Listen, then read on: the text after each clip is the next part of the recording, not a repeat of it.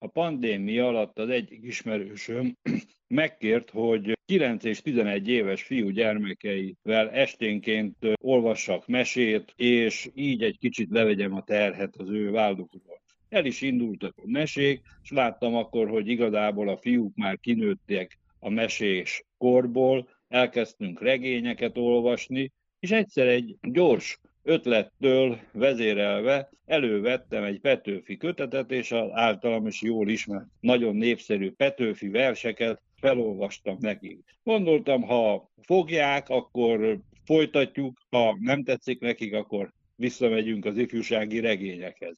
Nagy örömömre nagyon-nagyon tetszettek a népszerű Petőfi versek ennek a két srácnak, és aztán így a hónapok alatt körülbelül kikristályosodott körülbelül úgy 25 versnek a tematikája, amiből minden este kettőt-hármat felolvastunk, és a végén már közösen szavaltuk. Nagyon tetszett nekik a Patópál úr, a falu végén kurta kocsma, ők figyeltek föl arra, hogy az a küldönc, aki a uraságtól jön, az tegezi a mulatozó fiúkat, ne zúgjatok olyan nagyon, azt üzeni az uraság, mert lefeküdt aludni vágy, az a fiatal ember szerényen, akinek meg az édesanyja beteg, az meg magázza a mulatozókat, csendesebben vigadjanak, Isten áldja meg kenteket. Szegény édesanyám beteg.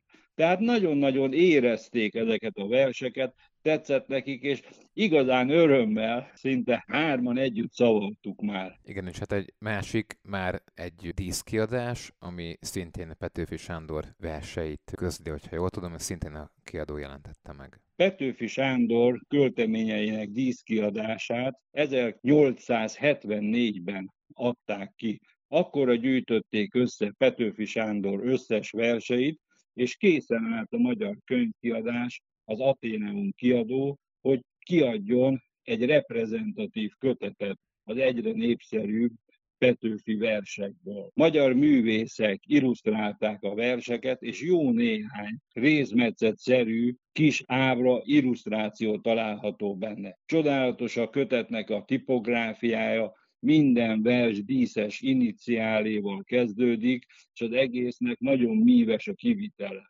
A Tinta könyvkiadó összefogott a Piteász könyvmanufaktúrával, és talán még az eredetinél is reprezentatív módon adta ki ezt a nagy alapú kötetet, amely 620 oldal. Dombornyomású a borítója, aranyjal vannak a címlapon nyomtatva a betűk, a lapoknak az élei bordó színnel, élmetszéssel vannak ellátva. Tehát igen kedves dolog kézbe venni ezt a kötetet.